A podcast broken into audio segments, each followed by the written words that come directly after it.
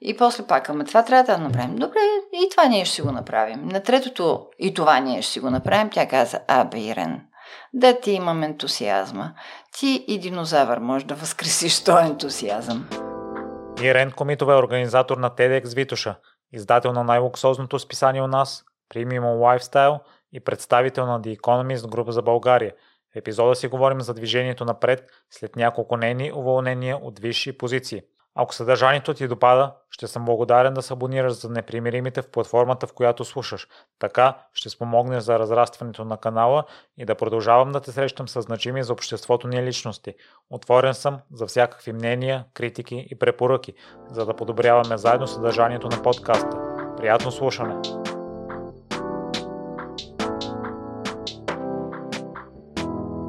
Здравей, Ирен! Благодаря много за приятелата покана. Здравей! Мирослав, много ми е хубаво да съм ти гост. И на мен също след лекцията на Fuck Up Nights, която разказа. И ще дадеш ли първо контекст на слушателите, които не са запознати с теб? С а, няколко изречения. Искаш да се представя ли? Да. Професионално, предполагам. Или това, което ти сметнеш за необходимо, че е нужно да знаят като начало? Добре. А, аз съм организатора на TEDx Витуша и в последните години това е едно бебе, което ми е много близко на сърцето, защото тези събития събират млади хора като теб. Предоставят им контакт с първокласни лектори от България и чужбина. Тези лектори споделят своите идеи с публиката и съответно приятелствата, контактите и а, така, искрата, която запалват, много ме радва, тъй като хората виждат, че могат да се променят, искат да се променят, да направят нещо различно, нещо значимо с живота си и с нещата си. Стигнах до този вид организация след така, един продължителен корпоративен опит, в който късмета имаше много голяма роля а, да кажем, че в ранните е, години на демокрацията а, попаднах случайно на една обява а, във вестника, а, която твърдеше, че търси изпълнителен директор за България на козметична компания. Името на компанията нищо не ми говореше, но като всяка млада жена си казах, ми козметика сега колко трябва да е трудно това нещо, сигурно. Има ли си образованието за изпълнителен директор тогава? А, имала съм така а, разбирането, че мога да се справя, защото пък а, в този момент а, изпълнявах една такава голяма административна роля на неправителствена организация с клонове във всички градове на страната. Бях се върнала от 6-месечно обучение в Georgetown University, в училището по външна политика. И в това време всички млади хора, как да кажа, в България на всички им никнаха крила, всички искаха да направят промени, да да създадат нещо ново, да са предвестници на различен вид култура, отношения между хората, начин и въобще създаване на бизнес. Така че а, бях на вярното място във вярното време. А, отидох на а, това интервю и един двуметров викинг швед започна да ми обяснява какво е Oriflame и каза, Direct sales, директни продажби. Нали знаете за какво става дума? Нямах никаква идея, обаче уверено кимнах глава и казах да. И продължихме след това интервюто. И по едно време той ме попита ам, омъжена ли сте? И аз казвам да. И вторият му въпрос беше Are you happily married? Щастливо ли сте омъжена? И аз казах не. И той каза, that's my girl. Да, ти си моето момиче, защото след като, предполагам, че така си е мислил, след като не си, нещаст... не си щастлива в брака си, вероятно ще потърсиш щастието в професионалната си реализация и всъщност той излезе прав. Аз бях много успешен изпълнителен директор на Oriflame България за следващите 7 години и създадохме компанията тук. А, е... Вероятно днес такова интервю не може да се проведе, нали? Защото а, не знам къде са границите в професионалните интервюта и въпросите за личния живот. А това виждаш ли го и в момента с хората, които работиш? Могат ли да се съчетават двете неща, да имаш а, щастлив а, семейен живот и да си отдаден на работата? Ами, в хората, с които работя, виждам, че а, стремежа към щастлив личен живот е по-висок от стремежа за професионална реализация. Или поне тези, които са около мен. Да, моите хора искат да са добри, да се справят добре, да имат интересни проекти, но пазят своята идентичност, така персоналното си пространство и а, желаят да го подредят така, както на тях им харесва.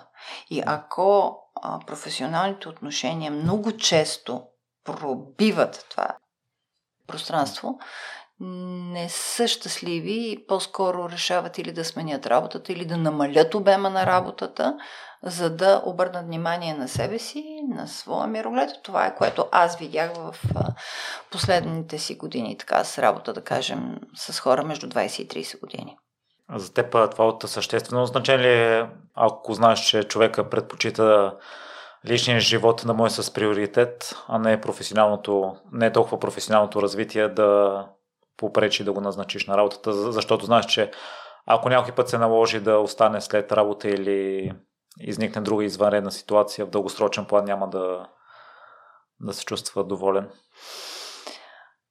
Ами като работодател, аз съм най- лошия работодател сега на самата себе си, защото не си поставям граници, а предполагам, че и много от вас също нямат граници. Това ми е времето за работа, това ми е времето за личните неща. Нали? Те се размиха тези времена. А, опитвам се да уважавам желанието на хората, с които работим, а, нещата да са така, както на тях им е добре.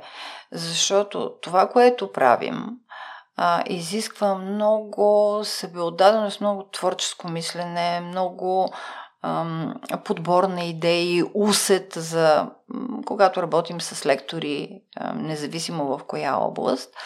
Ам, и тук при нас, нали, примерно няма производствени норми, както в едно предприятие би имало. Няма работно време. Не е 9 до 5. Нали. Ето, днешния ми ден е от 6 сутринта, сигурно до 10 вечерта. А, така че всеки преценява. А, аз на времето имах а, един колега от Америка, който пък ми казваше, аз като почна да работя, работя, работя и само работя. Нищо друго не правя. И след това спирам, примерно 6 месеца само работя. След това спирам, не работя изобщо и тръгвам да обикалям света. Защото той си беше поставил тогава задача да обиколи всички страни на света. Нали? Насякъде да си е забол габрачето на картата на света. А, така че а, това е въпрос, особено сега, нали, с всички възможности, които имаме, е на личен избор. Ако смяташ, че работата ти е тази, която ти носи средствата, необходими за да осъществиш други свои мечти, ти знаеш колко усилия да вложиш в тази работа, за да си удовлетворен от това, което правиш. И след това да можеш да си изпълниш другите мечти, които не са непременно свързани с работата. Хайде, ако така я наречем. Ирена, аз съм много впечатлен от интервюто на Oriflame. Първо, по какъв начин излъчваш увереността, като заявиш, че си запозната с продажбите и си готова да го работиш викинга, двуметровия викинг, да не провиди, че нямаш опит? Ами ние до сега сме приятели, той се казва Свен Матсън а, и а, така най-големия комплимент тогава за мен беше, че а, той прочете едно изречение в мотивационното ми писмо и точно това изречение много го впечатли и аз за това продължавам да го казвам от време на време и го вярвам, че е така. То е цитат от една моя колежка, а, с която преди години преди това, примерно 2-3 години преди това, обсъждахме проект за създаване, аз говоря за 1990 година, а, информационно звено, което да дава възможност на български малки предприемачи да се свържат с предприемачи от Европа в съответната област, за да започнат да правят бизнес. Нали? Говорим за първите години, абсолютно първите години на пазарната економика в България.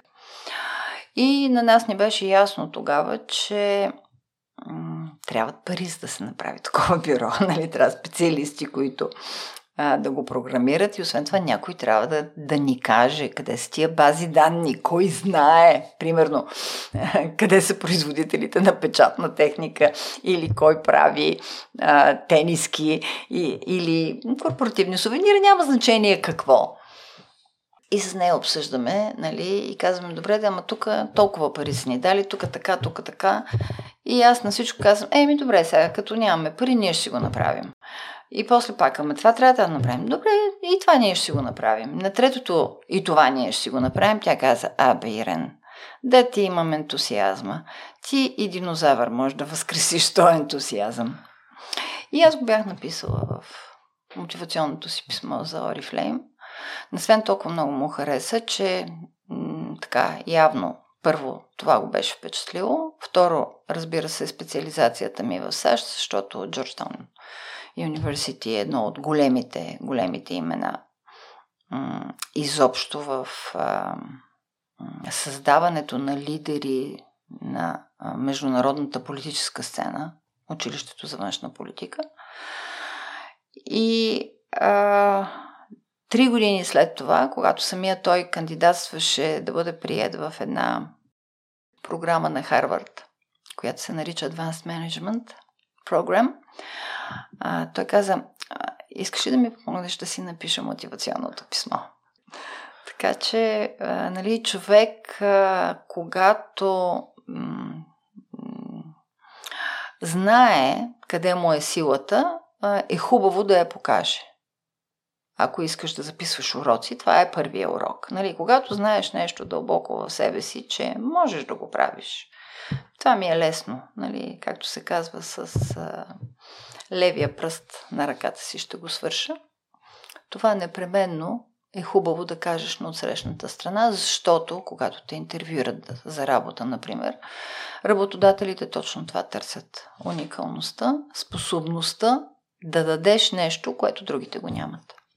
Ентусиазма може да се научи или да се развие според теб? Ами, а, аз мисля, че той идваше при мен а и при сестра ми от а, семейната ни среда. Някакси а, родителите ни а, а, бяха такива едни супер ентусиасти за всичко а, и имаха точно това отношение. А, мога да го направя. Нали? Не са казвали е, не мога, или пък ако някога е имало такъв случай, е било ама знам кой може да ми помогне. Така че той идва много от средата, от хората, с които израстваш, нали, и как малките деца ги насърчаваш да направят нещо, за да се убедят, че могат да се справят. Така че, а, ако трябва да отговоря, нали, за мен е научено, ама някак си съм си го имала и лесно съм го научила. Ние това си говорихме с родителите, че Моите баби и дядовци пък са правили напълно обратното, спирали са ги от всичко и са им казвали, че няма да могат да го направят. Та, спомняш ли си конкретни примери, които са ти се запечатали в главата и които са те впечатлили в родителите за това, че всичко може да постигнеш и да направиш? Конкретни примери от детството имаш предвид. Да. Ам... Не, спомням си, когато са ме наказвали, например. А, защото аз бях много непослушна. А, и разбира се, много, като всяко дете, обичах да играя. И ам, трябваше да отида да взема малката си сестра от детската градина. Значи, вероятно съм била 8, 8 годишна. 9 най-много. А тя е била 4-5. Само че аз съм се заиграла и съм забравила. И а, когато мама се прибира и вижда, че не съм взела сестра си от детската градина, днеска, между другото, това не е възможно. Да пратиш едно 8 годишно дете да пресече булевард, по който вървят коли, да вземе другото 4 годишно и да го доведе пеша, макар че разстоянието не е голямо, но все пак е общо към половин километър в едната посока, половин километър в другата посока. Днеска децата ги возят в коли. Да, връщаме се на случката. Нали, откриват, че аз не съм взела сестра си. И ам, ме наказаха. А другите деца останаха да играят, а пък мен ме ам, затвориха в а, мазето. Сигурно малко е било, ама ми се е сторило много дълго. Мазето имаше едно прозорче така, което гледаше точно към улицата, където децата играеха. И децата разбраха, че аз съм наказана. И, и дойдоха да си говорим, за да ми е по-лесно. Така че, а, нали, а, този случай вероятно ми е показал, че трябва да си отговорен към нещата, които ти се възлагат и когато така едно доверие ти е дадено, а, е много лошо да го загубиш. След това си се го възвърнала, щом си е, се научил. Очевидно. нали? Просто е такъв един по специален а, случай, нали? защото различните деца, родителите им различно ги наказват за различните неща. Виж, когато откриха в къщи малко по-голяма възраст, примерно бутилки от алкохол под леглото, не си спомням какво е било наказанието вече. Нали? То се счита, че тинейджерите правят такива неща. А Ирена, конкретна случка, която родителите са направили нещо и са преминали някое предизвикателство?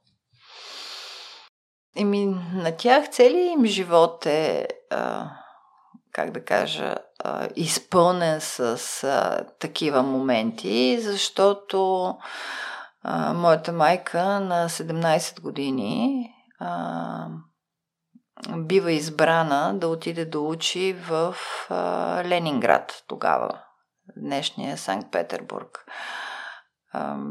Тя е от Габрово и за едно 17 годишно момиче от Габрово на тези години първо да отиде от Габрово до София и после 4 години да учи в Ленинград и да преживее зими, в които температурата е минус 40 градуса, а, си е било голямо изпитание. Така че нейният пример а, тогава нали, нещата, които тя ни е разказвала, а, е бил със сигурност а, нали, част от мен. Даже тя е още по-интересна историята. Защото а, тя се запознава с баща ми в Ленинград, а той ето какво е преодолял. Той е млад архитект, току-що завършил архитектура и за да има пари да плаща квартирата си в Пловдив, където е бил разпределен, отива да работи на Пловдивския панаир, защото той много красиво пишеше и много хубаво рисуваше. И изкарва някакви пари. След което решава, че с тези пари ще отиде на екскурзия в СССР, Украина и Русия. Защото като архитект особено го интересува и е впечатлен от Санкт-Петербург, тогавашен Ленинград, и иска да види Зимния дворец, иска да види цялата тази имперска архитектура на Русия. Обаче иска и да си купи фотоапарат. Добре, ама парите не му стигат с фотоапарат и той пита най-различни свои приятели и приятелки, аз какво да направя сега? Как, как да, да имам пари да си купа фотоапарат? И те му казват, виж сега, вземи малко блузки. И като отидеш в Санкт-Петербург, ще ти дадем координатите на две момичета от България, дето там учат. Те ще помогнат да продадеш блузките. Като продадеш блузките, ще имаш рубли и с рублите ще си купиш фотоапарат. И така, м- моя баща пристига 1957 година в Санкт-Петербург с тези блузки, нали? Защото тогава нямаше, нали? Социализма се характеризираше с доста големи дефицити и всичко така по-различно, което се носи от друга страна, беше добре прието. Пристига той с тези блузки, носи писмо на съквартирантката на мама, Лиляна, и така се запознават тримата. Като мама каза ми, първия път, нали, все пак ние трябва да покажем гостоприемство, го разходихме из Ленинград да види белите нощи, но от втората вечер само двамата се разхождахме. И така, тя е такава една хубава история, като за филм. Определено. Да. Имаш ли а, други моменти, които са те дефинирали като личност, тъй като аз мисля, че си от изключенията генерално хора, които искат да променят културата, да променят нови ценности видимо и до днес все още остава желанието ти за промяна и да учиш нови неща, да въвеждаш, да променяш. Еми, ако тръгнем да си разказваме нали, истории от ученическите години, имам колкото искаш. Нали, значи, в седми клас, заради мене, целият клас беше с намалено поведение. Защото, не знам каква беше тая мода тогава, ние си пишехме бележки в час. Нали? Нямаше такива телефони, за да си смс-ваме или да ползваме Фейсбук. И си пишехме ни малки бележки и някакси си ги предавахме в час. Не си харесвахме учителя по физика. Също не знам защо. Нали, това е малко такъв по-блед спомен. А, но а, бях пуснала някаква бележка тогава, а, която пишеше какво мислите за учителя ни по физика. Май била сигурно по-дълго лище. И така, в шести клас или седми клас, седми клас, всички започнаха да изразяват мнението си негативно. И когато бележката стигна до края, примерно на едната група от трима ученици, нали, то не се види, вижда кой пише, последното момче, което седеше оттам, взе бележката и отиде и я даде на учителя. И сега, понеже никой не си признаваше кой е писал, кой какво е казал и така нататък, целият клас беше наказан да бъде с намалено поведение. А това беше много трагично в тази, тези години, защото след седми клас се кандидатстваше тогава в езиковите гимназии. И ние трябваше все пак да се променим. Смениха ни класния ръководител, който беше учителя по физика, ни сложиха учителката по пеене да ни бъде класен ръководител, за да ни оправи. Нали, целият клас с намалено поведение, а всички са умни и искат да кандидатстват в езикови гимназии, обаче няма да им позволят, ако не са с примерно поведение. Аз не знам сега даже как е в училищата, дали има а, оценка и за поведение. Не. Нали, тогава при нас това беше много важно. Та трябваше да а, се държим много прилично в следващите, там, примерно следващия семестър, следващия срок, тогава бяхме с три срока, за да се поправим а, и да можем да кандидатстваме. Малко по-късно трябва да е било, какво трябва да е било? 8 срещу 9 клас. Тогава пък учениците, тогава вече бях ученичка в а, английската гимназия в Пловдив и по това време учениците ходеха на есенни бригади.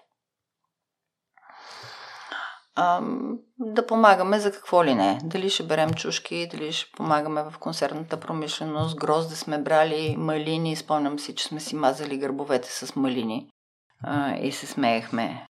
И в едно от пловдивските села, даже знам кое точно, Христо Милево се казва, а, бяхме на а, такава есенна бригада. По това време стандарта беше, че всички спим в една стая, горе-долу всички, в смисъл всички момичета, защото в училища се слагаха легла и там спят учениците, които ходят на бригада. Имам примерно стая за момичета, стая за момчета. В училищния двор всяка сутрин се вдига така нареченото знаме на бригадата. И една от сутрините се оказва, че това знаме е откраднато. И сега започва разследване кой е откраднал знамето на бригадата. И какво се е случило изобщо. А ние предишната вечер бяхме ходили така из селото и тогава а, беше много, много престижно някой да има а, западни плочи с западна музика. Явно две или три от момчетата в селото имаха някаква такава плоча и бяха казали, елате, ще слушаме Юрая Хип тази вечер. Това е в ранните следобедни часове. Били сме някаква група от 4-5 души момчета и момичета, един от които, Камен, беше с много къдрава такава коса и човек, който само като го видиш винаги ще го запомниш, просто защото изглежда по-различно от останалите. И те се оговарят, да, добре, до вечера ще дойдем, като загасат светлините, като заспим към 10 часа, ще дойдем да слушаме Юрай Хип. Само, че аз а, съм си заспала и не съм ги чула кога са излезли, другите са излезли, така или иначе. Какво са слушали, колко са танцували, какво е било, прибрали са, но не знам. А, знам, помня.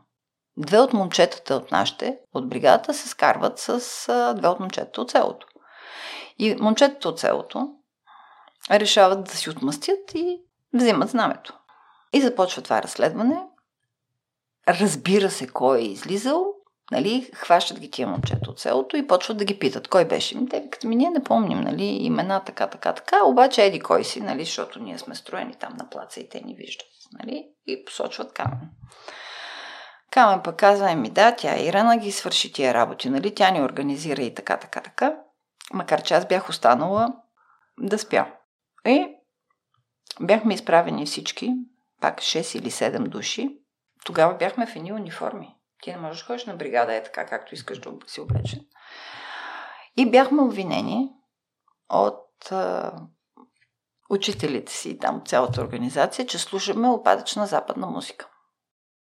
Пак ни намалиха поведението.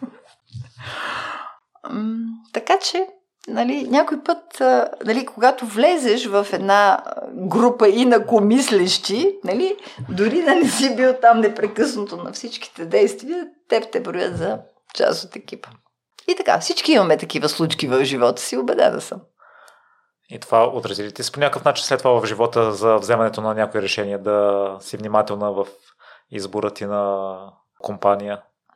Не знам. А, нали, тук е въпрос на как да кажа, такава а, емоционална нагласа и а, нещо, което казваш. А, аз си спомням, примерно, мама как ме защитаваше тогава срещу това обвинение, че сме слушали опадъчна западна музика. Тя погледна учителя ни в очите и каза, и Моцарт и Бетовен ли са опадъчна западна музика? Нали, днеска всички смятаме, че Uriah Heep и Deep Purple са класика в нали, съвременната поп-музика. Така. А освен това, а, съпругът на учителката ни по английски язик, Джудиц Пространова, Томас Пространов, водеше музикални ноти. Нали? Тоест, той ни учеше по радиото да слушаме такъв тип музика. Така, няма значение. А, много често смятам, че това е хубава черта, особено на млади години, е когато вярваш в нещо и смяташ, че то е правилно и че то отговаря на така, мирогледа ти, на а, начина по който си готов да си част от света, е да си устояваш тези неща. Сега, например, сега ще дам пример с едно от момичетата, които работи по TEDx Витуша. Вчера върви един спор в това как да напишем на български името на холандския ни лектор, който на латиница се казва, нали, ако го напишеш, ще го прочетеш Гайз, Вон или Ван, Вулфен, нали? И тя казва, не, аз питах, нали, тя е много млада, Карина, а, и примерно някой казва, ми ще го напишем така, както а, ще го транслитерираме, както от английския на български язик. Нали, защото хората, които четат двата езика, няма да видят връзката. А, и тя казва, не, аз говорих с една моя приятелка която знае холандски и тя каза, че това се произнася така, така, така и ще го напишем Хайнс фон Вулфен, а не Ван и така нататък. И тя е много млада, с малък опит, но първо проучва всичко и после държи на мнението си и смята, че има вярното решение за даден проблем. Това, че, да кажем, куратора на програмата или аз сме казали нещо друго, не я притеснява тя да изрази мнението си. Аз много харесвам този тип връзка между хората, когато без някаква такава негативна емоция казваш аз проучих, аз видях, че нещата са така и смятам така и така, че това е правилно. Сега вече е въпрос на другата страна дали ще се съгласи или ще тропне по масата и ще кажем аз съм шефа и ще правиш каквото казвам аз.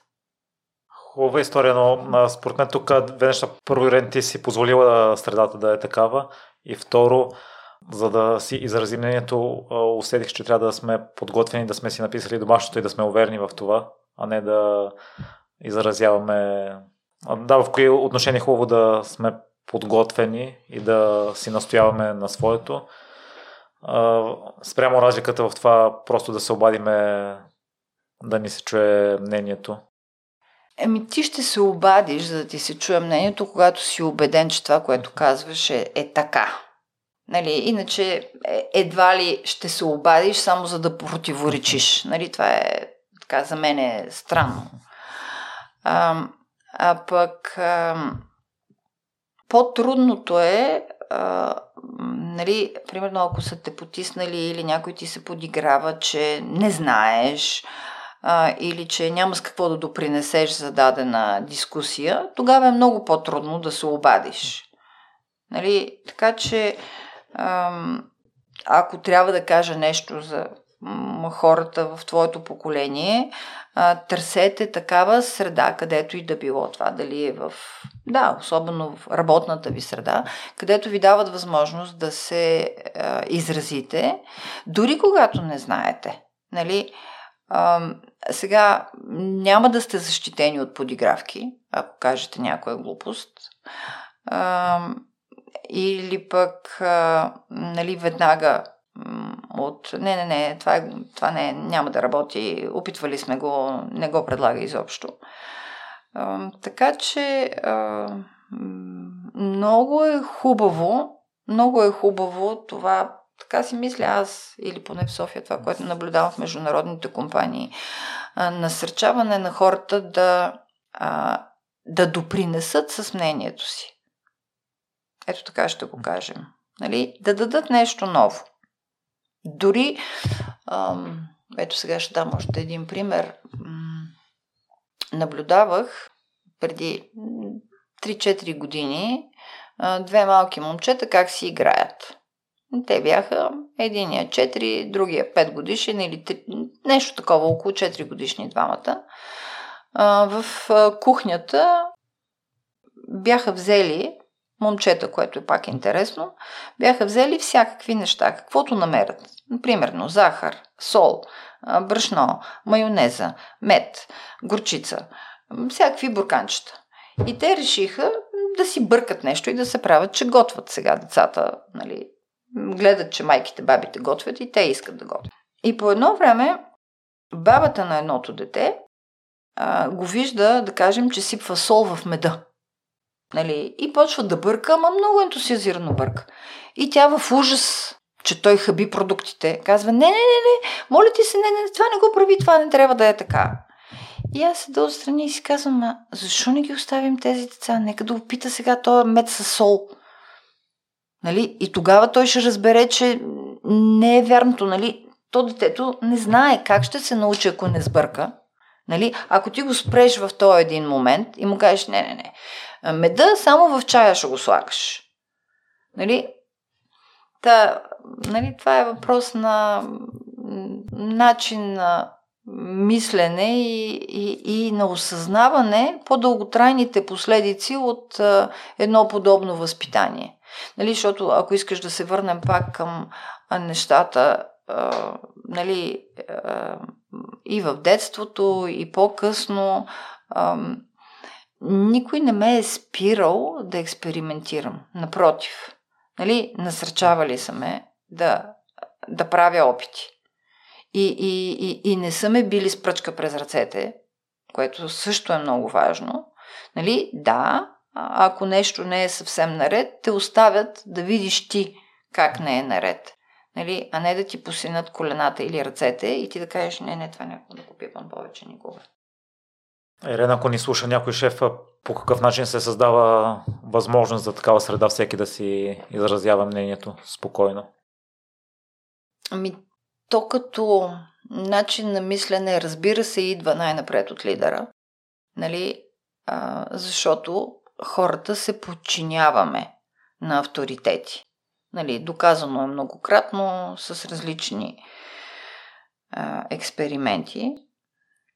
А, така че, ако някой иска пък да създаде такава среда, а, е хубаво да се научи или да се опита да се научи, защото това е трудно нещо, да слуша.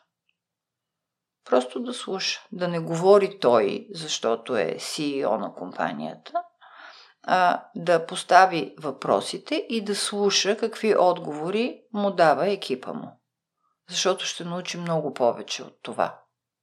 Да, може да не получи всички отговори, но този тип отговори ще запалят пък неговия начин на мислене. В връзка с това, на скоро имах една ситуация, в която може би до 10 човека се допитах за мнение. Не съм сигурен дали да. се допитах за мнение или просто споделях и очаквах да получа обратна връзка и когато си, си говорихме с моята терапевтка за това, тя ми каза, а, да не правя такива неща, максимум двама-трима човека да попитам. Това по какъв начин се вмества с а, лидерството и с екипната работа? Зависи колко е голям екипа. Нали, ако а, има двама-трима човека до тебе, на които ти се доверяваш и въпросът е много важен за теб, освен това е трудно да зададеш въпроса, да, ще се ограничиш с по-малък брой хора.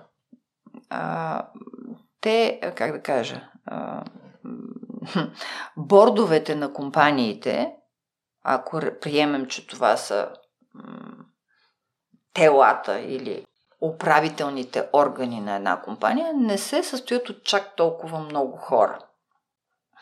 И затова, а, например, за бизнес лидери, а, препоръката е м, да се включват в а, бордове на неправителствени организации. Например, аз а, съм била на няколко такива борда, Българ... Британо-българската бизнес асоциация. Там имаш човек, например, от енергетиката, от консултантските услуги, от строителството, от дизайна, от комуникациите, от самото посолство.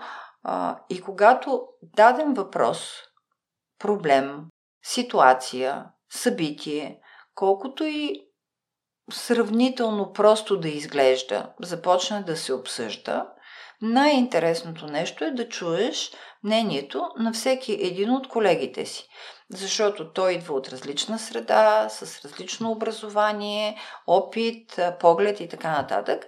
И много често нещо, което за теб е елементарно лесно, изведнъж осъзнаваш, че изобщо не е лесно. Или пък, че има м- детайл, който ти не си съобразил. И този тип комуникация много добре ти помага и те изгражда нататък. Нали, същото е как да кажа, клубове по интереси. Да кажем, в Америка са много модерни, така наречените book clubs. Нали, хора, които се събират, а, четат една и съща книга и след това я обсъждат, например. И си препоръчват едни на други, като се поопознаят малко и знаят какви са интересите, даден вид книга и на всеки му е интересно да чуе от срещната страна какво е запомнила. Нали? Защото ние дори да четем една и съща книга, виждаме различни детайли в нея. Айрен, ти в личния живот, ако има някои ситуации, искаш да се допиташ до съвет, да. до колко човека го правиш? Максимум? Ми, нормалния брой хора, а, когато а, съм била много зле, а, мама, татко, дъщеря ми, партньора ми. Нали? Това е, как да кажа, твоя support circle, хората, които те подкрепят, сестра ми също. Нали? Това са хората, които са до тебе, около тебе и най-естествено споделяш с тях. Разбира се, че следват приятелите. Някой път приятелите имат по-високо, по-висок ранг на доверие дори. Нали, то зависи от това как ти се е стекал живота и за какво имаш да ги питаш. Да, затова питам, защото за конкретни ситуации може различни хора точно да... Така, точно така. А, няма да забравя, дъщеря ми беше в Сан-Франциско. А, аз имах много тежка и здравословна и лична драма в България и а, плачех непрекъснато.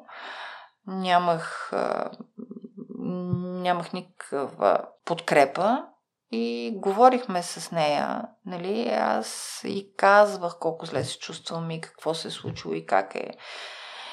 И тогава тя, без да иска да дава съвет, тя каза, когато се чувстваш много зле, опитай да направиш нещо добро за някой друг, без да ти го е искал. И това е останало така в мене като един от най-хубавите съвети, който съм получавала, защото опитай го, ще видиш, че работи. И ти споделяш в едно от участие, че това ти е ценност, да даваш, да правиш добро, защото те прави силен. Ами аз мятам, че то е ценно за всички ни. Всички искаме в собствените си очи първо да се чувстваме добри хора. Дори престъпниците, които са осъдени те също смятат, че са добри хора. Ние изначално, хората, сме добри. Няма нищо чудно в това. А защо смяташ, че те прави силен това? Ами, сега ще ти разкажа една история от вчера, така, която много ме развълнува и за която нали, продължавам да си мисля. Аз съм член на борда на една организация, която се нарича Дамски форум. В нея членуват а, жени на високи изпълнителни позиции в България. А, и ако погледнеш, например, банките в България, почти, хайде да кажем, 40% от банките в България имат жена като главен изпълнителен директор, много жени в бордовете. След това имаме хора от а, недвижимите имоти, търговията, производство на вино, консултантски услуги, телекомуникациите, нали, пълния спектър на индустрията. Сравнително малка организация сме от 120 души. И миналата година на коледния ни обяд подехме една инициатива да помогнем на фундация Искам Бебе, защото това е много женски порив да съберем средства, за да подпомогнем двойки, които финансово не са достатъчно стабилни, да имат инвитро успешна процедура. И вчера пък едно семейство дойде с двете бебета, близнаци, които са се родили като резултат от финансовата помощ. А, нали, бебетата винаги а, докосват всяко сърце а, и ти показват всъщност да го пипнеш и да го видиш какво добро си свършил. Това, което не очаквахме вчера, беше председателката на фундацията с едно друго момиче, младо момиче, което изведнъж беше представено на, представи си, един обяд от 70, на български нямаме така хубава дума, high heeled women, жени на високи токчета, т.е. на то позиции. И това много младо момиче а, започна да говори и каза, че се е запознала с а, основателката на фундация Искам Бебе, случайно. Нито едната не знае нищо за другата,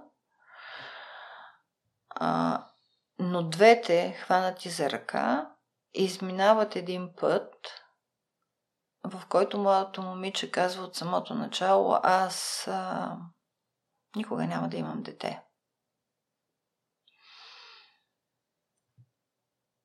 А председателката на фундация Искам Бебе, само от поведението й, разбира, че на това много младо момиче му се е случило нещо много лошо.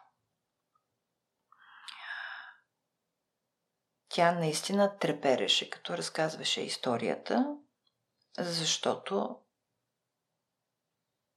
съвсем леко го каза, че е била подложена на ужасно домашно насилие, което я дъмгосва психически.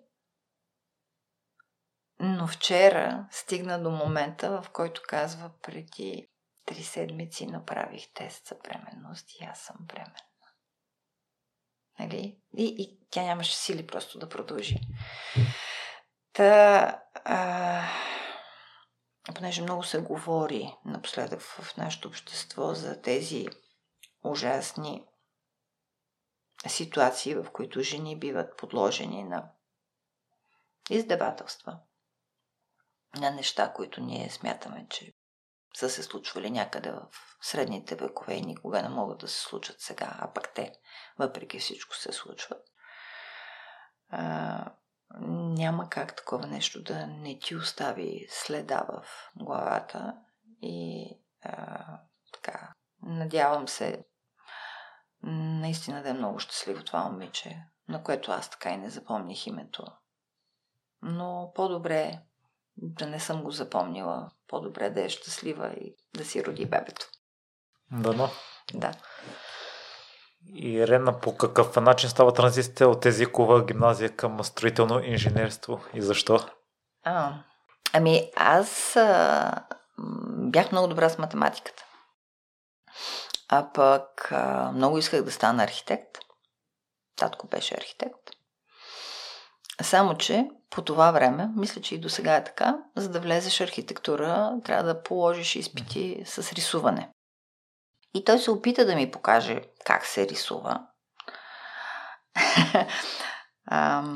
Спомням си, че беше сложил една чаша така на масата Обясни ме как се визира, как се правят пропорциите. С един молив я нарисува. След това ми обясни къде са светлосенките, откъде идват така, къде е по-силно, къде е штрих. Така, така, така. И след като свърши да рисува за 15 минути, аз просто взех чашата и я сложих на листа и видях, че тя все едно, че е отпечатана върху него. И когато така някой ти демонстрира, той не е искал да го направи нарочно. Той просто искаше да ме научи. Само, че за мен този урок беше о, аз никога няма да постигна такъв перфектен вид на моята чаша. Да, опитах. И изобщо казах, не, не, аз, аз явно не мога да рисувам. Няма да стане работата. Добре, тогава кое е най-близкото до архитектурата? Строителното инженерство. В строително инженерство се влизаше с математиката и, както се казва, piece of cake. Да, беше много лесно. Издържах си изпита и отидох да уча строително инженерство, за да съм близо с архитекти. Най-добрата ми приятелка, с която седяхме на един чин в гимназията, тя можеше да рисува, тя си издържа изпита по рисуване и математика и тя стана архитект. Но ето сега, в днешно време, нито тя е архитект, нито аз съм строителен инженер. Нали? Живота ни явно имаше нещо друго предвид за нас. И има една интересна случка, която разказваш, че хората на обектите не са те вземали на сериозно, защото си била млада и си била дамата по какъв начин си успяла да ги убедиш във възможностите да следват. Предписанията ли? Да. А, е, то е пак а, а, стереотип в нашето общество. Нали? А, когато днес гледаме едно красиво младо момиче да говори по дадена тема, а, първото нещо, подсъзнателно, без да искаме, което забелязваме е красотата й. Няма как. Нали? Ние сме визуални. Така че аз сега днес си представям как тези строителни работници са ме погледнали, нали, не съм имала и 30 години, когато отивам с чертежите, виждам, че са направили грешка и им казвам, тук сте обърнали стъпката на основата. И това трябва да го разрушите и да го направите отново. Нали? Кой майстор ще послуша една хлапачка? Хайде, така ще го кажа. Нали? Но, понеже те носят отговорност, разбира се, и понеже аз трябва да им разпиша, че са си изпълнили съответно работата така, както е трябвало да я изпълнят, те нямат избор. Нали? Те виждат. Най- най-тъж, най-лошото е, когато нали, получиш а, правилна критика от човек, когато не одобряваш. Това е много трудно да го понесеш. Независимо в каква ситуация си. Нали? Защото знаеш, че той е прав, ама на той, този човек не ти харесва на тебе. Нали? И започваш да се досваш на себе си. Така че, така се случи. Няма как. Те трябваше да получат моя подпис. Следователно, трябваше да изпълнят вярното предписание, защото в крайна сметка отговорността за основите на тая сграда са при проектанта. А те подразяваш ли ти се по някакъв начин а, да си казваш аз знам, аз мога пък а, хората не ме взимат на сериозно? Да, в младите години, да. Даже а, то не е само до мен. Наскоро чух а, от мъж подобно становище, който каза, аз направих това, това, това и това, за да изглеждам по-възрастен, защото иначе, като, им, като бях толкова млад, никой не ми вярваше, че говоря верни неща. Нали? Ние си имаме едно м- такова настроено мислене, че да, опита казва много умни неща някой път, само, че прогреса говори през устата на дръзките млади. Нали? И ако а, искаш да направиш нещо съвсем ново революционно, трябва да слушаш младите. Не непременно опит. И според теб, ако изключим визуалната част, кои са нещата, които можем да направим, за да ни вземат на сериозно?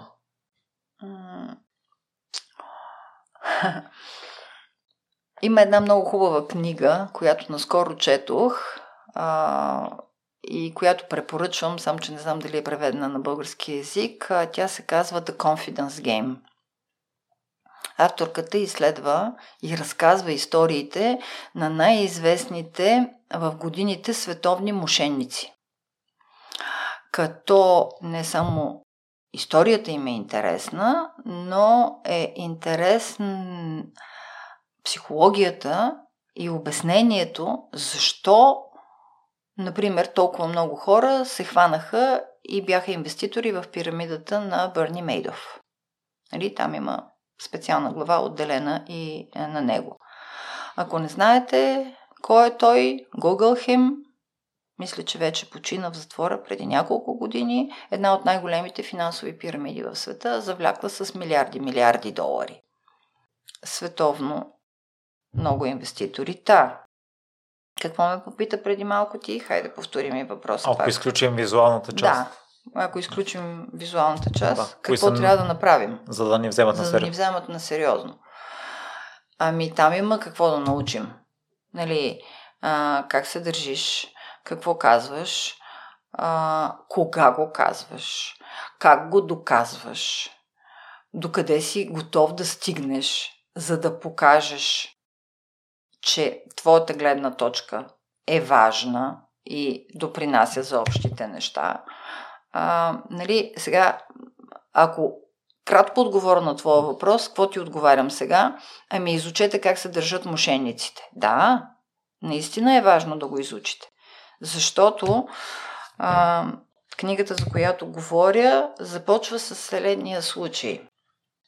По времето на Корейската война канадски кораб плува а, в водите близо а, до Корея и Япония а, и вижда сутринта една лодка, а, в която има 17 ранени мъже, предимно момчета, които са воювали а, ранени, изкълчени крайници, а, в много тежко положение а, хора, а, които очевидно се нуждаят от някаква спешна помощ. И а, от лодката дават сигнал за бедствие, кораба спира при тях и отдолу питат има ли лекар на борда. Има ли лекар? Вижте колко много хора тук са ранени, имаме нужда от спешна медицинска помощ. И канадците казват, да, имаме лекар.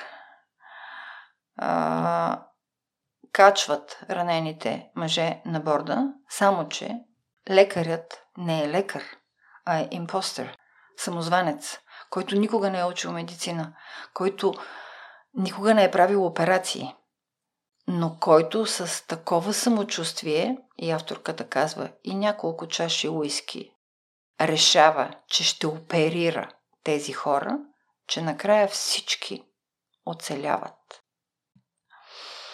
Та така. За, за това го разказах. нали? Така че намерете я, The Confidence Game се казва. Има много какво да се научи и за младите хора от нея. Нали? Не казвам да се преструваме непрекъснато. Нали? Но начина на мислене и отношението това мога да го направя е безкрайно важен.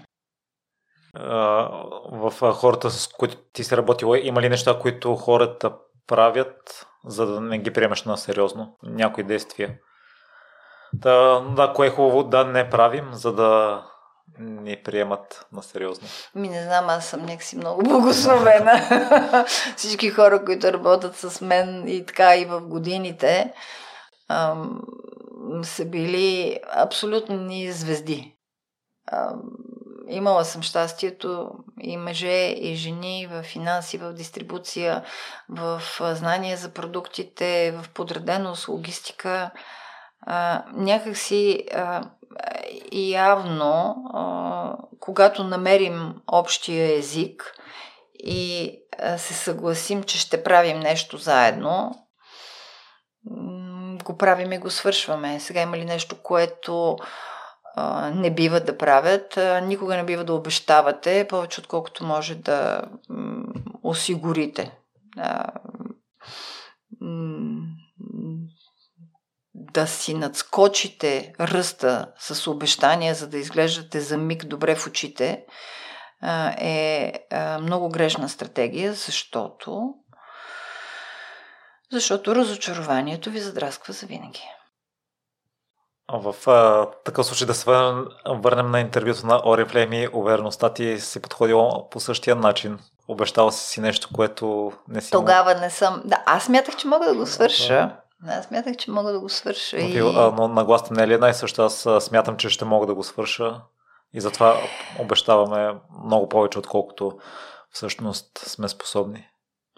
Да, нагласата е, аз смятам, че мога да го свърша. А, после, а, специално в Oriflame а, и точно в този период, когато ме наемаха за работа, а, те ме провериха ако мога така да кажа.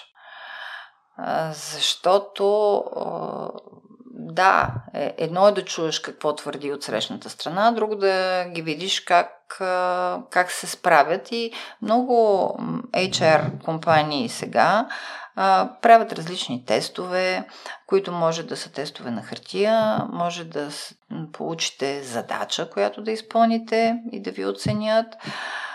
При мен тогава беше по-различно.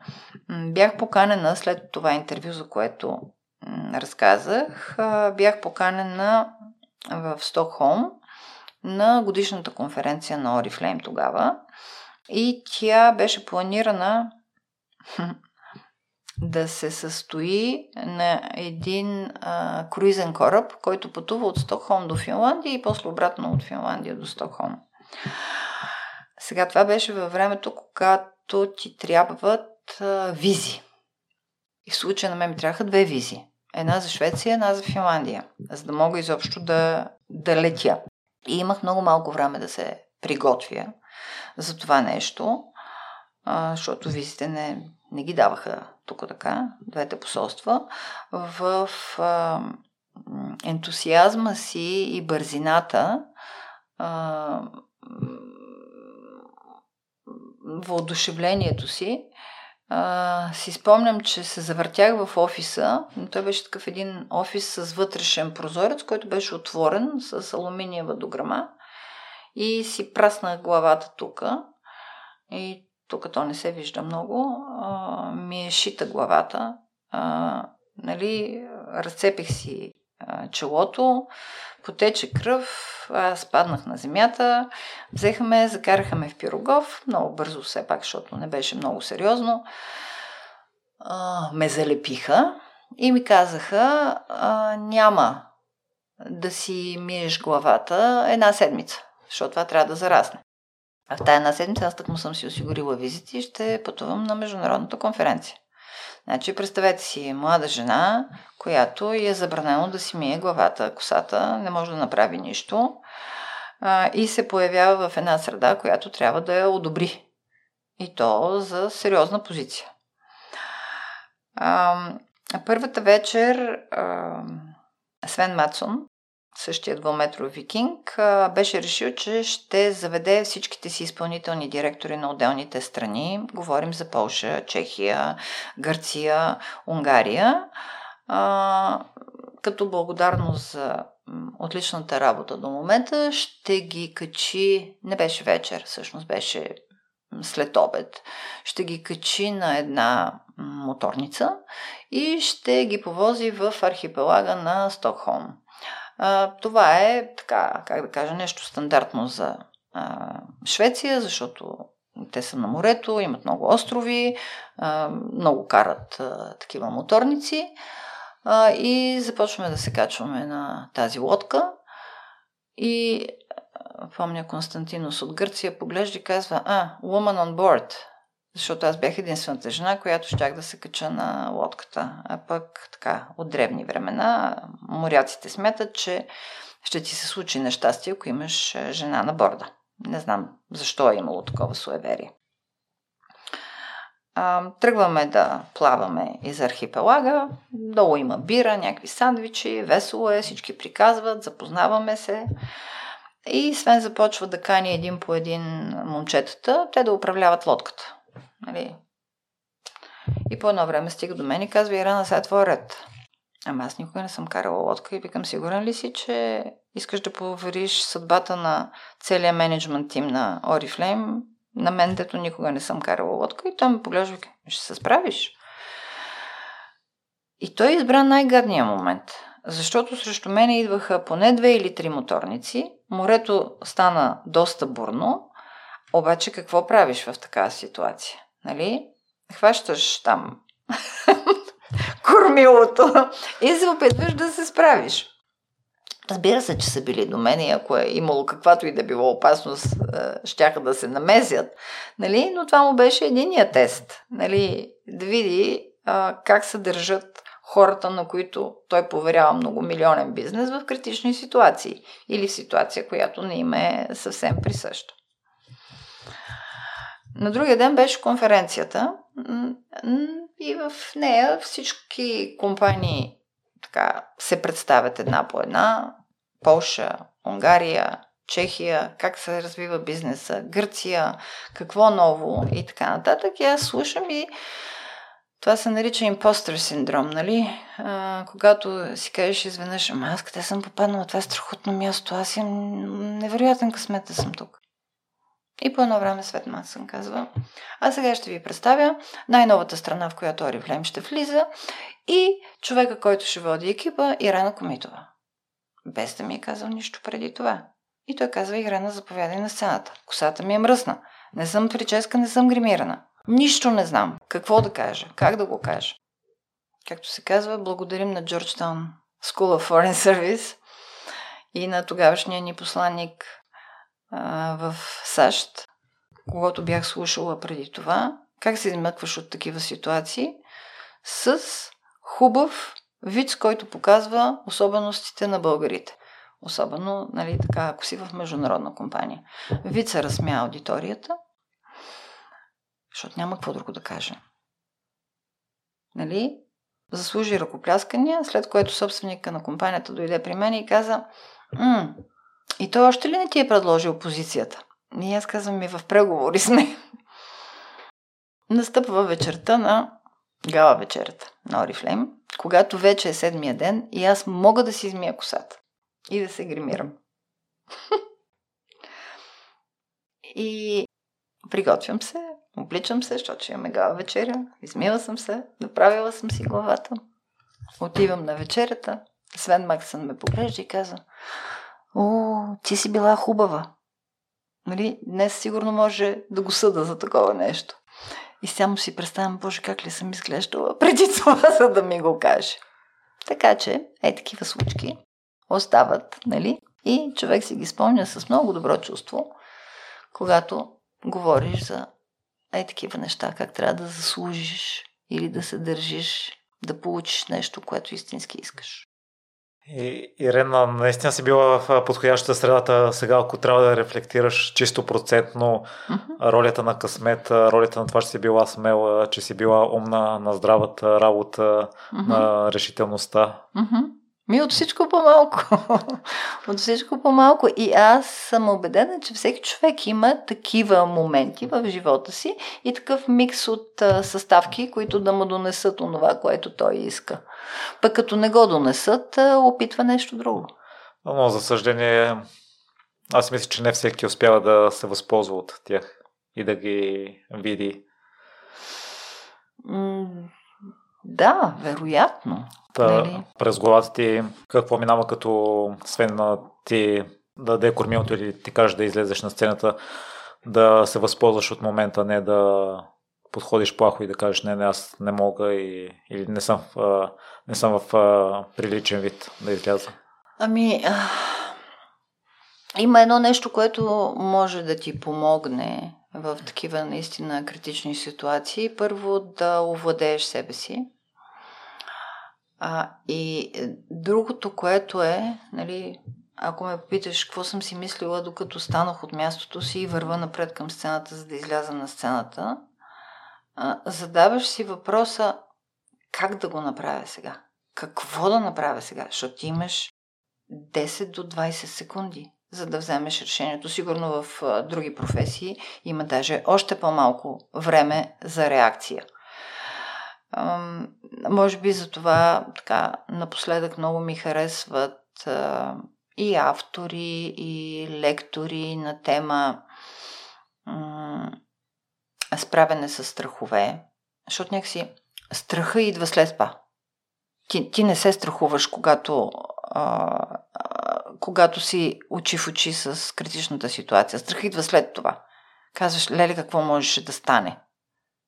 Тогава го осъзнаваш. А, а ако кажеш на мозъка си, дай ми решение, бързо, мисли, какво можеш да направиш? Някак си така. И след това идва Станфорд?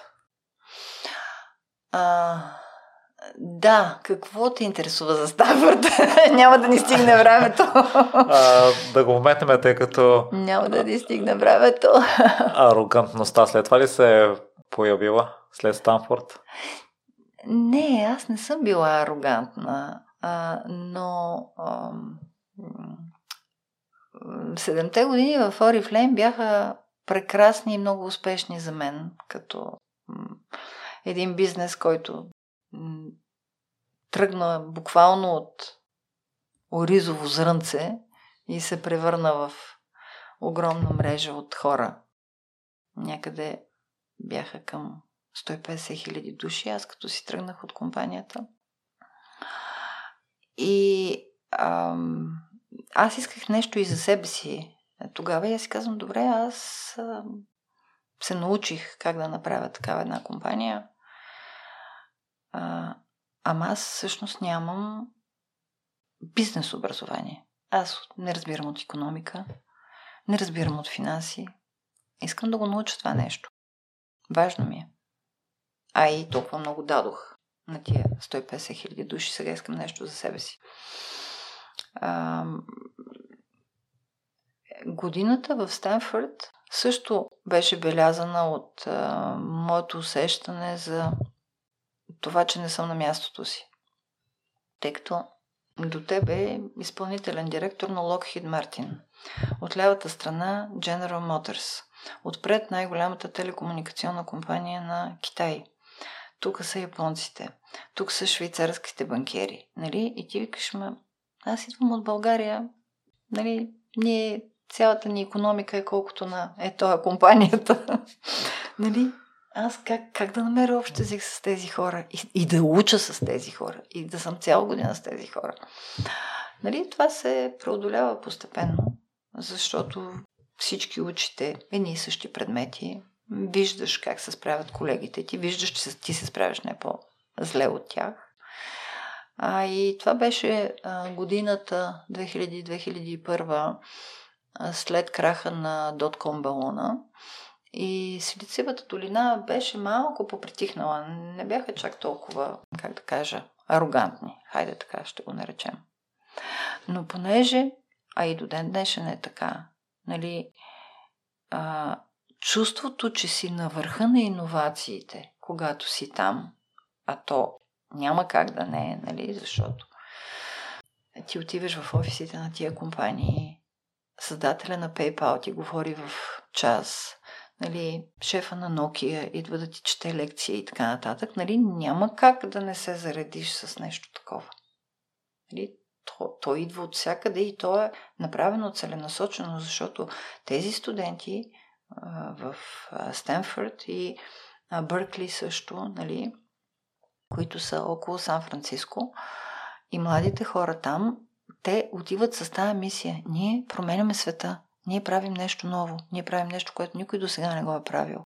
Нали? Той, Илон Маск, не случайно също е в а, Калифорния с завода на Тесла и с SpaceX и така нататък. Нали? Защото там са умовете и не само умовете, ами и хората, които се стремят да направят нещо, което е революционно.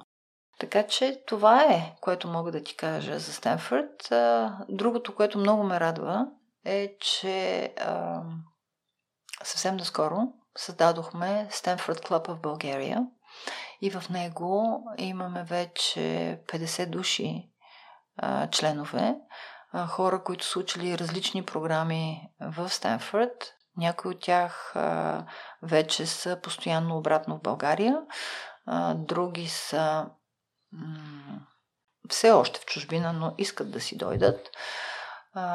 Аз не знаех, но се оказа, че Милена Стойчева, текущия министр на иновациите, също е учила в Стенфорд в една от програмите.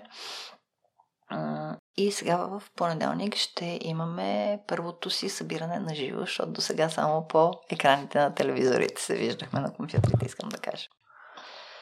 И в лекцията на Fuck Up Nights не споделяш ли именно, че в Алианс това, че си била с една глава над другите, че си била арогантна, това е накарало шефа да поиска да те уволни?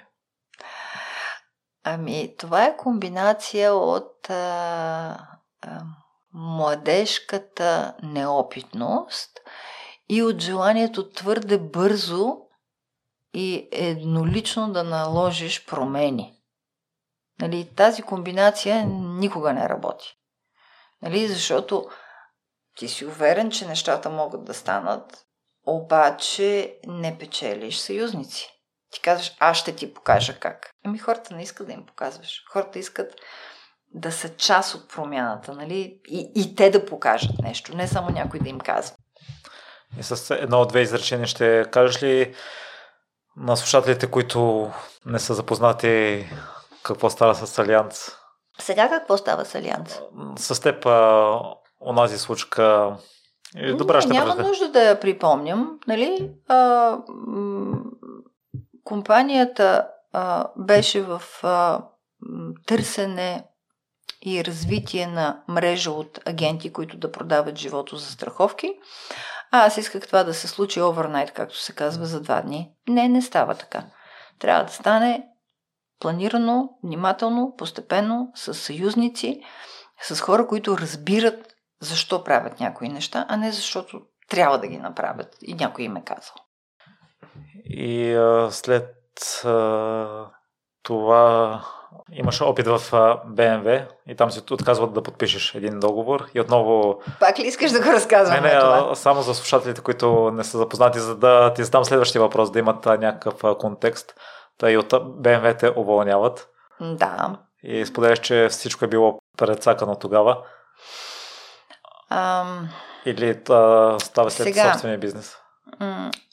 Това е ситуация, в, кой, в която а, много лидери на компании също могат да се отзоват. А, особено ако те не са собственици на бизнеса.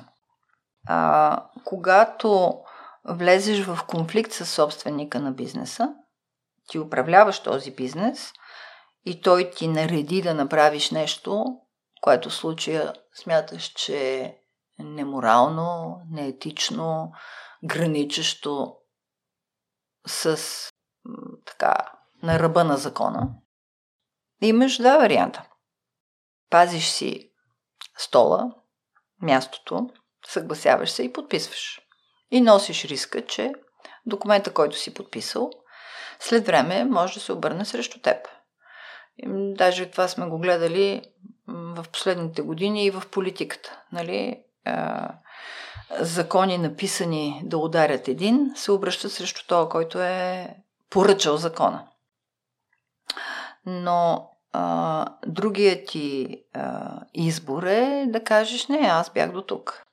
Нали, това не е съвместимо с а, начина по който аз мисля.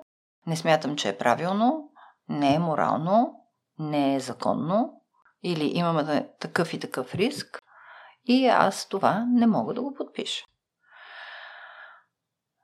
Това е дилемата за а, хора на високи позиции. Аз, между другото, смятам, че тя е съществуваща дилема почти непрекъснато, защото а, големите изкушения се предлагат на хората на големи високи позиции.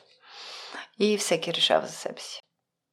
Така че а,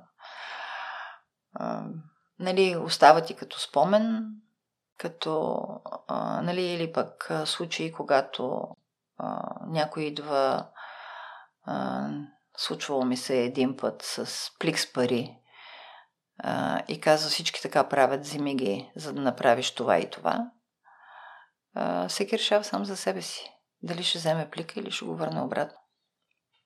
И след това решаваш, че не желаш да те уволняват повече и стартирате собствен бизнес с съпруга ти, негов да, приятел. Да. И той също се, се проваля. И във връзка с това, Ирена, първо по какъв начин се изправяш след неуспеха, тъй като са сериозни неща в твоя живот, но ти въпреки това продължаваш напред смело с новите действия, с новите проекти. И при положение, че сподели преди малко, че а, с, имаш импостър синдром. Имала съм yeah. Е. го. А, сега от а, така а, големината на годините и опита а, а, смятам, че а, е било съвсем нормално да изпитвам такова чувство, не на малоценност, но а, на чуденка. Защо съм тук? Какво правя тук? Ама тези хора са страхотни около мен. Пък аз не съм толкова страхотна. А, сега виждам някаква такава една обратна тенденция. Връщам се миналата седмица от едно събитие, което се нарича Global Citizen Forum. И бях много очудена там. По случайност попаднах в сесия на една дама, няма да й казвам името, която се маркетира като spiritual leader. И нейната цялата сесия беше първо опит за хипноза на групата и опит да накара всички участващи, групата беше може би около 30 на души, а, да повтарят, да визуализират успеха и да повтарят колко много заслужават този успех и колко са ценни сами за себе си и колко успешни ще бъдат а, и колко е, м- те са тези, които ще направят промяната и колко те заслужават и това е непрекъснато в продължение на 20 минути. Най-смешното нещо, специално в тази сесия, че а, до мене в този момент седеше Ирина Бокова. Най-голямото българско име в последните години в световната дипломация, генерален директор на ЮНЕСКО 2009-2017, 8 години. А, тя слушаше също с затворени очи. Като свърши сесия, тя си казва, Ирина, нещо, Ирина, нещо не разбирам.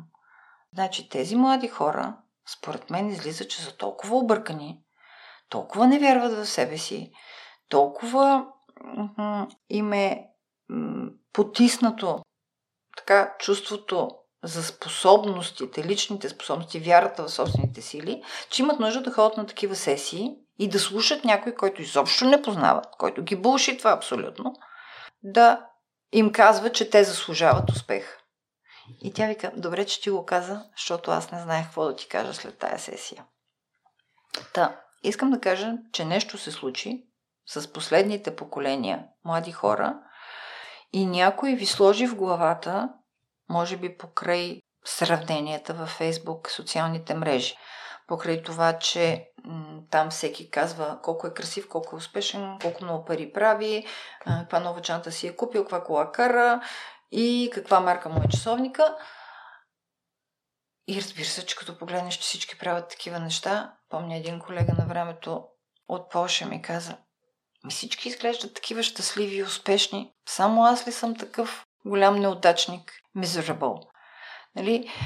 А, много а, ми се иска да не е объркано младото поколение. Такъв огромен потенциал имате. А, толкова нестандартен начин да мислите, да казвате. А, толкова много неща имате, които да научите, ама не ги научавайте през телефоните и през социалните мрежи а, че само да им отделите един час от времето, в което иначе сте във Фейсбук, ще бъдете на много по-голямо високо ниво. Добре, Ирена, ако някой се чувства в неподходяща среда и че не му е мястото там, но всъщност го се заслужава, какво трябва да, да си каже, за да се повдигне самочувствието и вярата? Какво имаш предвид? Че някой е на висока позиция, пък смята, че не трябва да е там. Да, или в... Еми, или ще се провали, или ще поработи, за да си заслужи наистина позицията. Това е едното. Иначе вътрешно за себе си, нали, човек си казва някой път, ама или леле какъв късмет извадих. Или пък а, аз сега наистина съм се докопал до тая позиция и ще направя всичко възможно да си се задържа за нея. Така че а, но някой може да откаже евентуално някаква възможност, която му се появи, защото смята, че не е подходящ за нея да, за средата. Да, разбира се, че има и такива. Да, има и... един прекрасен Talk, между другото, точно на тази тема. Е там дама, която разказва, че м- пише книга. Книгата е много високо оценена. М- получава едно след друго писма от Нью Йорк м- да отиде на определена гала вечеря, за да й връчат дадена награда има прекрасен е тет ток, аз го слушах на живо даже на времето. И тя казва, ама, какви са тия писма? Ама на мене ли са тези писма? Ама аз не съм ги заслужила. Как така ще хода в Нью Йорк? Къде ще хода с тия срещи? И тя отказва. Така че, нали, въпрос на персонална преценка е. Името на писателката?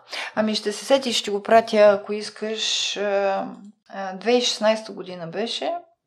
И то е един от най-гледаните TED Talks, между другото. Процесът е за продължаване след някой неуспех? Какъв е? Всеки път различно.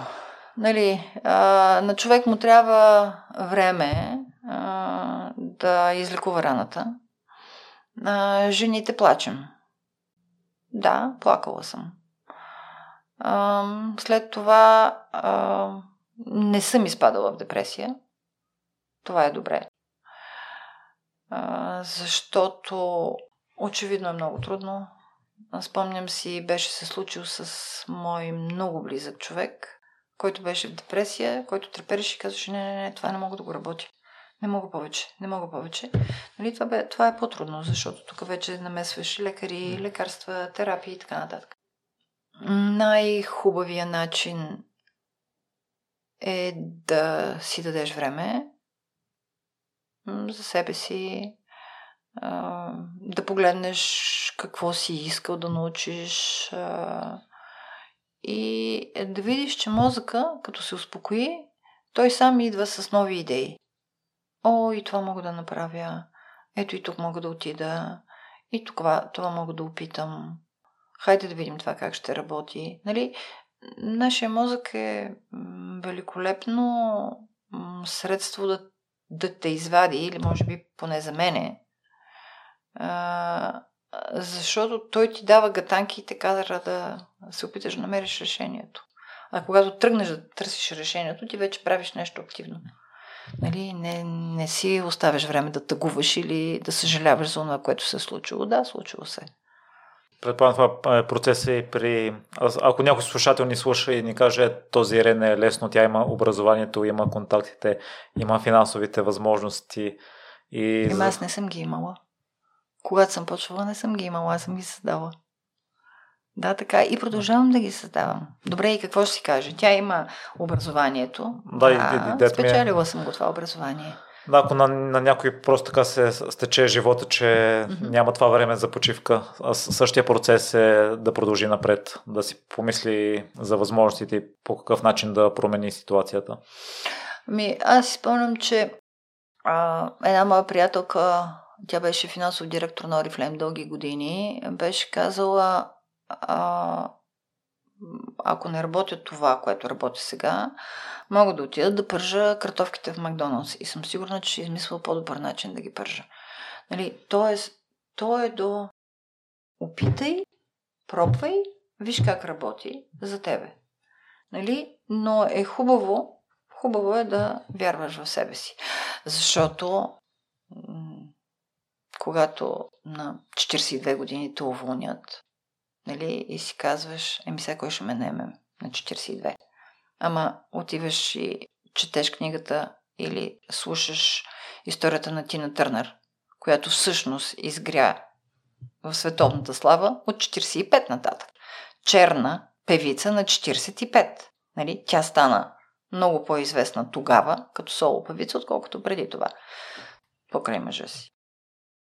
И аз това се замислих на скоро, тъй като гледаме, или поне аз гледам изключенията и Тина Търнър всъщност е изключение. Сигурно има много чернокожи певици на над 40, които могат да пеят добре, но не са станали Тина Търнър. Така е, така е, така е. А, просто фокуса на прожекторите не, а, не пада върху провалите. Нали? И освен това, а, някакси провалите, нали, те са, да кажем, масовия случай, ние винаги искаме да имаме звездичка, която да ни води, да ни вдъхновява. Нали така? Ирен, в такъв случай, в кой момент си била най-оплашена? М- кога съм била най-оплашена? А, а, когато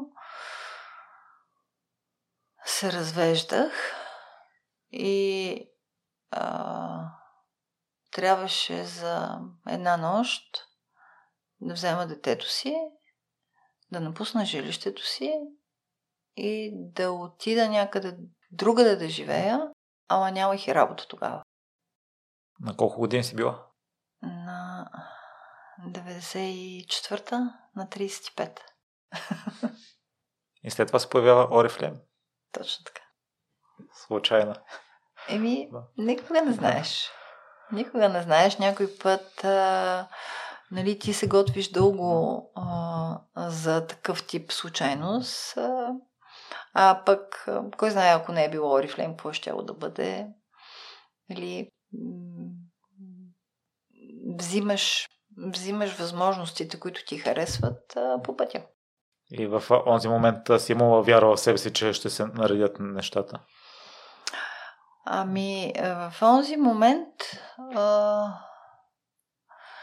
не говоря за вяра. В този момент е бил а, така инстинкта за оцеляване. А, и за това, че а, имам отговорност към едно малко същество, което е с мен, а, за което трябва да се грижа. А, да, усещала съм подкрепата на семейството си, безспорно. А, но съм знаела, че зависи от мен. И Ирен да изясним, била ли си арогантна или не?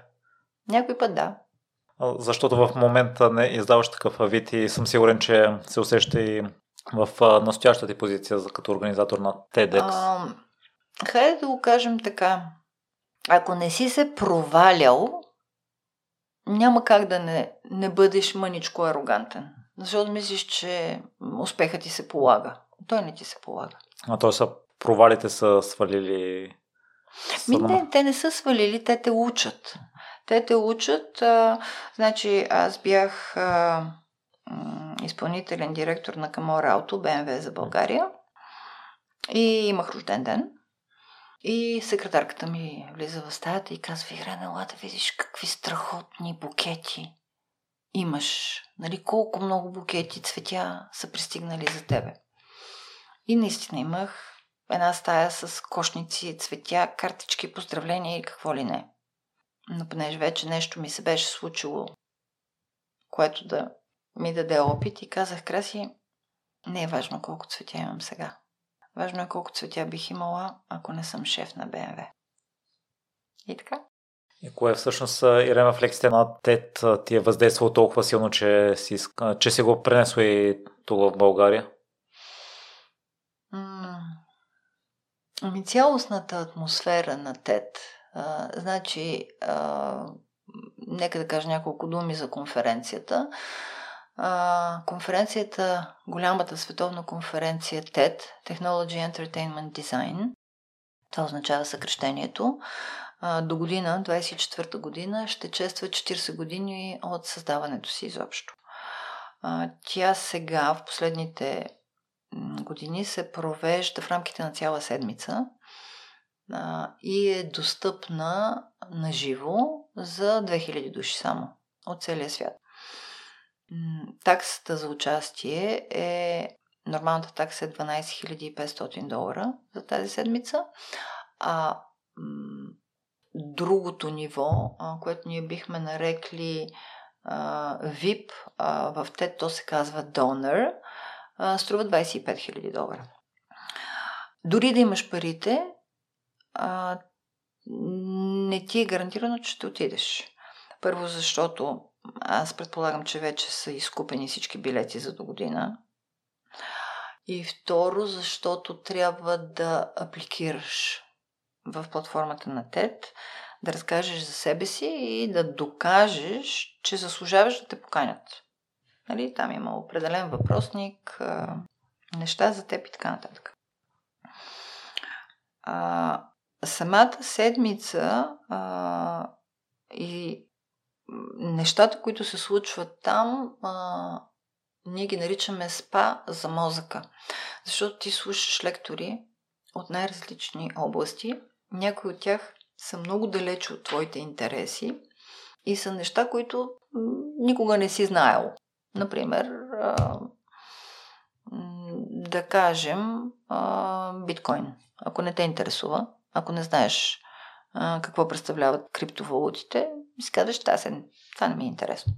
Ти решаваш, или пък, аз си спомням, много голям отзвук на времето получи една от лекциите на директор на затвор в Америка. Не, той беше прокурор всъщност, който твърдеше, че затворите на Америка няма да са пълни с толкова много престъпници, ако тяхната система има а, звено за превентивна грижа за тези хора, които принудени от живота извършват престъпления. Нали? Може да кажеш, ми, това не ми е интересно.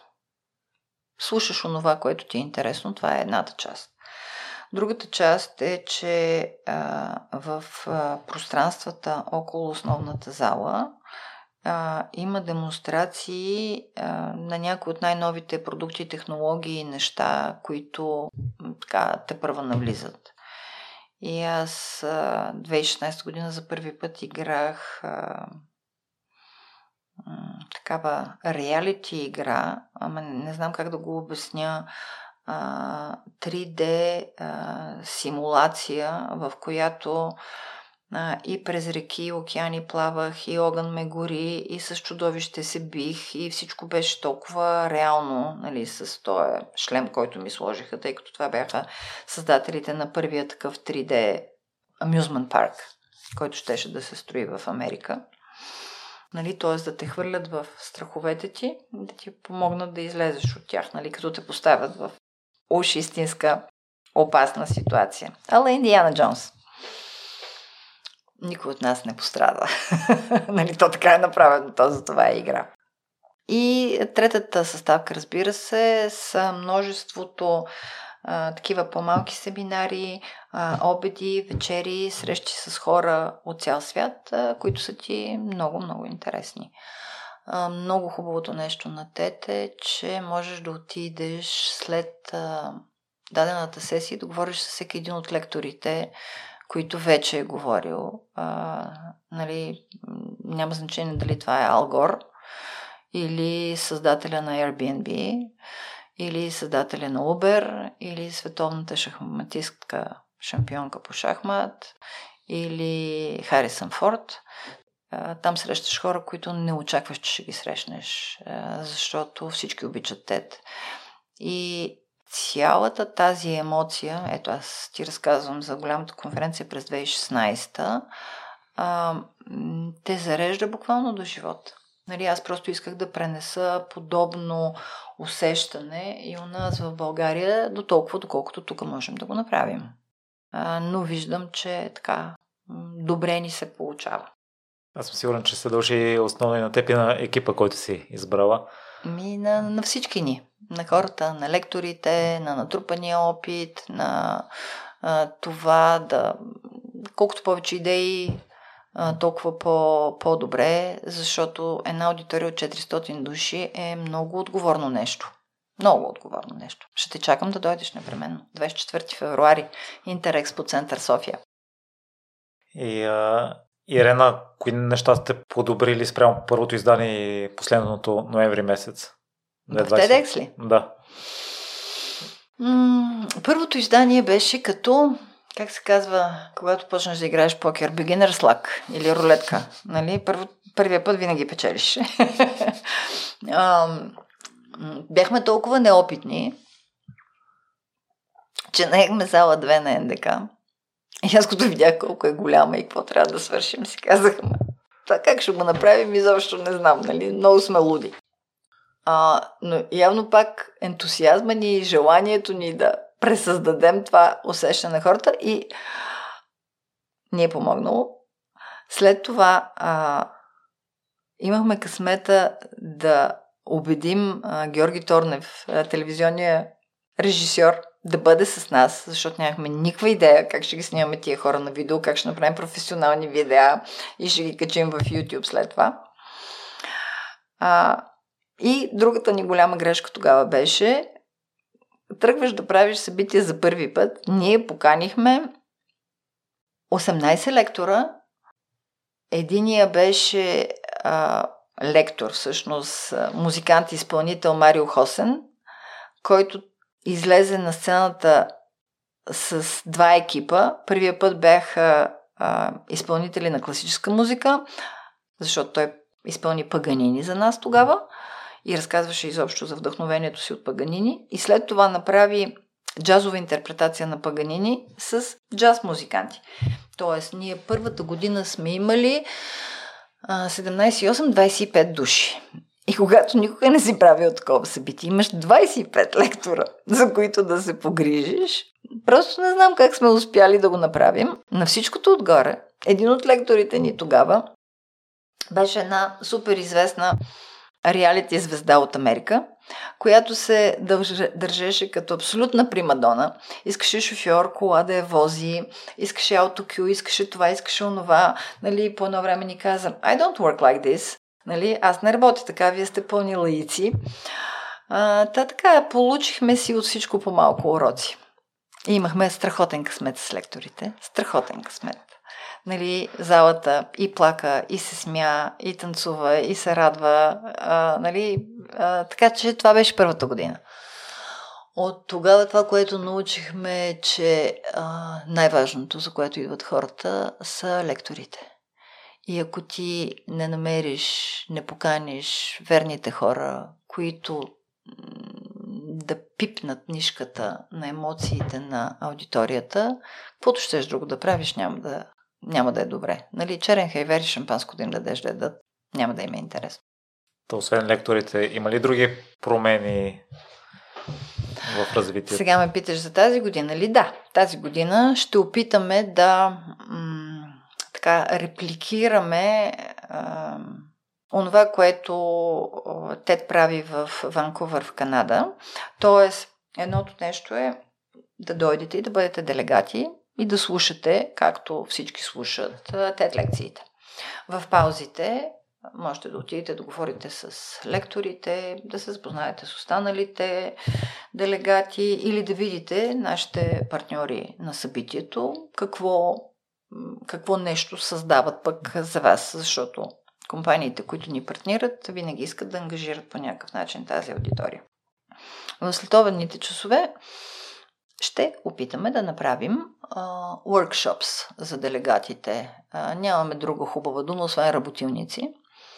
А, тоест, а, освен, че сте слушали определени идеи, а, да видим а, неща, които пък искате да направите вие самите. Дали ще бъде с ръцете, с а, ума, а, така а, всеки ще си избира, понеже ще имаме 6 работилници. Ясно е, че не можеш да отидеш навсякъде, ясно е, че ще направиш компромиси, ама сега ще решиш, добре, окей, на кой workshop да отида, на workshop за сплотяване на екипи или на workshop за условно правене на шоколад, или на workshop за пеене, или на workshop за йога, медитация и дишане. Нали? Всеки решава какво ще избере за себе си.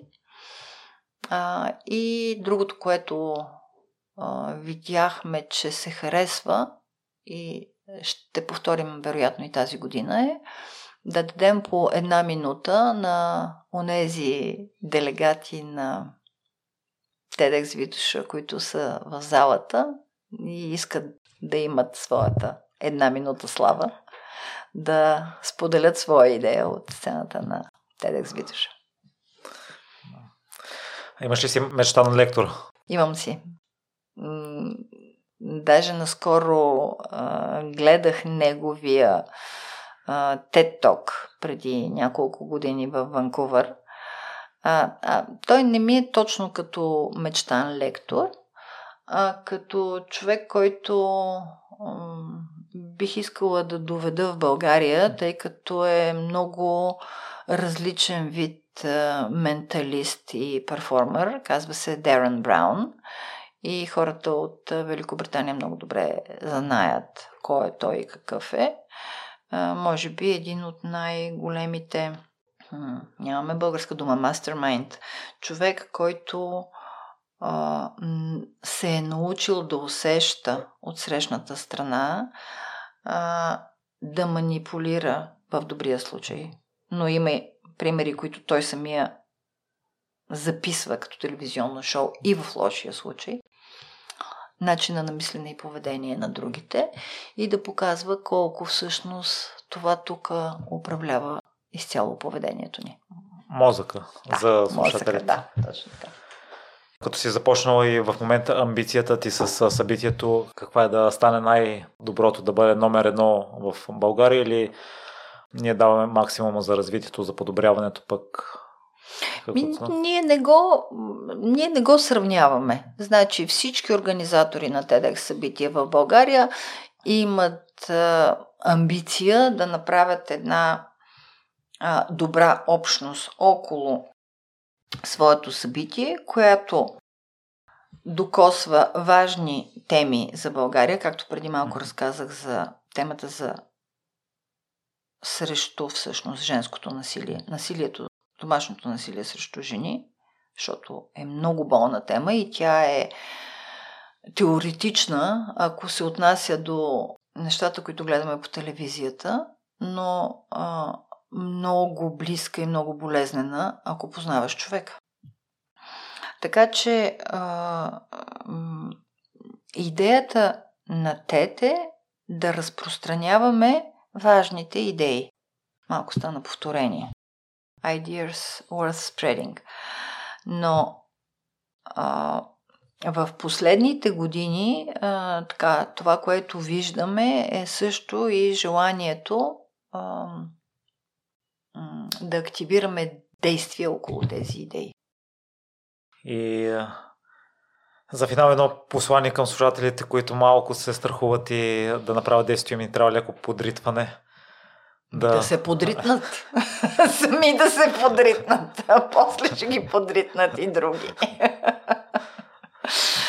а, няма нищо, което да не можем да направим. Нали, просто трябва да го поискаме и трябва да попитаме сами себе си, добре, как го правят другите и как мога и аз да го направя. Нали, защо бестселери са книги посветени на големите лидери? Нали, имах един приятел, който само това четеше. Искам да чета книги за императори, полководци, държавници. Искам да видя какво са правили те, да разбера какво са правили те. Е, сега наскоро тръгна по кината и а, филма на Ридли Скот за Наполеон. Макар, че неговия поглед към Наполеон е малко по-личен, така през любовта към Жозефина и така нататък, нали? Но а, ето така, а, ако не са убедени, да ходят да научат повече за хората, които са били убедени. И събитието на тете е добро начало. Ами всичко е добро начало, няма нужда да чакате до февруари. Аз епизода може би ще, ще го пусна някъде тогава. Така ли? Да, защото записвам предварителната Добре. Февруари спада Добре. идеално. Добре, пусни го през февруари. 24 февруари е събитието, така че го пусни малко по-рано, що ми искаш, защото иначе след това ще сме outdated. Да. Нали така? А, като послание на теб ще ти пожелая да имаш много интересни и пълноценни лектори, защото всеки ще ти даде от себе си най-доброто насърчение, споделен опит. Както виждаш това време, което прекарахме заедно, няма въпрос, който нали, да не можеш да зададеш. А, ето сега тук ще ти споделя. Това беше много интересен на среща миналата седмица. А, предполагам, че а, името Ричард Куест на повечето от твоите слушатели ще им говори нещо. Това е този забележителен водещ в CNN, който прави и много интересни репортажи и интервюта. И аз извадих късмета да, той да бъде първо добро настроение и после цели 15 минути а, да ми даде нещо като а, персонален урок. По това как да се подготвя за интервю, ако ще хода в CNN. А, и нещо, което запомних от него и което много ми хареса, така продължавам да си го мисля като цяло, а, той каза, има три въпроса, три вида въпроси, които а, ще получиш, няма значение къде, какво интервю даваш. Първия въпрос е, първия вид въпрос е въпрос, на който знаеш отговора. Нали? Това е лесно. Това няма да го споменаваме изобщо. Втория вид въпроси е въпрос, на който не знаеш отговора. И сега как, ако си в телевизионен ефир, да кажеш, че не знаеш? Какво да кажеш, когато не знаеш? Така че да не загубиш доверието на зрителите, защото те веднага ще си направят извод за твоята компетентност в областта, в която те питат. И третия вид въпроси, който е най-трудния, е Можеш ли да отгаднеш? Въпроси, на които знаеш отговора, но не искаш да го кажеш. И след това продължаваме. И той казва, ти какво правиш? И аз казвам, аз съм издател на едно списание, правя TEDx. Витуша, България. А, значи си от България, да. Това, което ние от международната сцена чуваме е, че ситуацията с корупцията в България не се подобрява. Съгласна ли си с това? И аз казвам, да, съгласна съм. Wrong answer. Няма да отговаряш така. Ти веднага ми отвори сега да те разсипя. Тук да те накарам да ми дадеш конкретни примери. А, да ми кажеш защо мислиш така а, и да те дискредитирам. Защото ти всъщност говориш срещу ситуацията в твоята страна. Така че много е хубаво човек да се среща с професионалисти в съответната област. Даже се смехме с него и му казвам, ти това откъде си го научил? И той казва, ми аз съм вече на 61, имам няколко години стаж по въпроса. Това, което искам да кажа е, взимай си знания от всички гости, които идват при тебе. С всеки гост ще бъдеш така по-различен, ще си запомнил нещо, което си е за тебе, вземи си го, което си е за тебе, опитай го. А, и същото и на твоите слушатели. Само трябва дори да ги поздравя за търпението да изслушат толкова дълго интервю. А пък ти, за да им запазиш интереса, трябва да им водиш много качествени хора, така че пожелавам ти да ги имаш. Мерси, Рен. И един допълнителен въпрос на втория въпрос. Ако не знаеш нещо, но искаш да запазиш авторитета пред хората, които те слушат, по какъв начин се отговаря? Трябва да имаме конкретен пример, но така, моето мислене за момента, но ще се запиша, ако Ричард Пест дава частни уроци, ще хода да специално да се запиша отново, за да науча аз конкретния отговор. Защото мисля, че това може да стане и в работна среща. Разбира се. Разбира се. А, сега, колкото и да смяташ, че може да се изложиш нали, и, и нещата да не се получат, а, ми не можеш да сбъркаш, ако отговориш честно. Така мисля аз. Да, аз съм на същото. Но понеже не съм политик, не знам дали в политиката това е разрешено изобщо. Но в работна среда е разрешено. Надявам се да има такива нали, работната среда на всички да им е такава, че да е разрешено. Нали, да не ги накажат, ако кажат нещо такова. И в позицията, ако си лидер, ако някой служител ти зададе въпрос е окей, да кажеш, че не знаеш. М- да, правила съм го. М- нещо също ми направи много силно впечатление наскоро, което сестра ми каза. Тя от а, над 25 години вече е американски гражданин, живее в Масачусетс. А, аз скоро и бях на гости. Срещаме различни хора по улиците, гледаме, коментираме и тя каза, знаеш ли, откакто съм тук, се научих а, да не давам оценка за хората. Not to judge people. Тоест, ние сме много бързи да кажем, оф, оставя тая, виж каква е дебела. Или този пък какъв е нафукан, нали? Тоест, веднага лепваме някакъв етикет на човека, без дори той още да си отворил устата. Това е първата подсъзнателна реакция на всеки един от нас. Що казват, че подрехите посрещат, нали? Защото погледаш и как е облечен, и как е обут и така нататък. Но ако успеем съзнателно, да кажем аз, няма да е съда тази, че е с боядисана коса. Нали? Или че гледай какво червило си е сложила днес, където изобщо не й отива и така нататък. Нали? Имаме много по-голям ма вероятност да стигнем до така вярната човешка същност на този човек. Защото всеки от нас си я има и тя си е уникална и има нещо, което може да дойде и за тебе. Ето така. Да, и мое допълнение е това, че не знаеш отговора на един въпрос, не означава автоматично, че не знаеш други неща. Ама ние не знаем отговор на толкова много въпроси. Нали? Има много въпроси, на които не знаем отговор. Нали? Да, но отново си правиме оценки. Ако някой не, не знае дори елементарен факт, го приеме за. Ма за, за нас това е елементарно, за него може да не. За него нещо, което ние не знаем, може да е елементарно. Нали? Само, че това е процес, който трябва да развием а, и търпение, и доверие, и приемане на отсрещната страна. Нали? А пък това си е... не става веднага.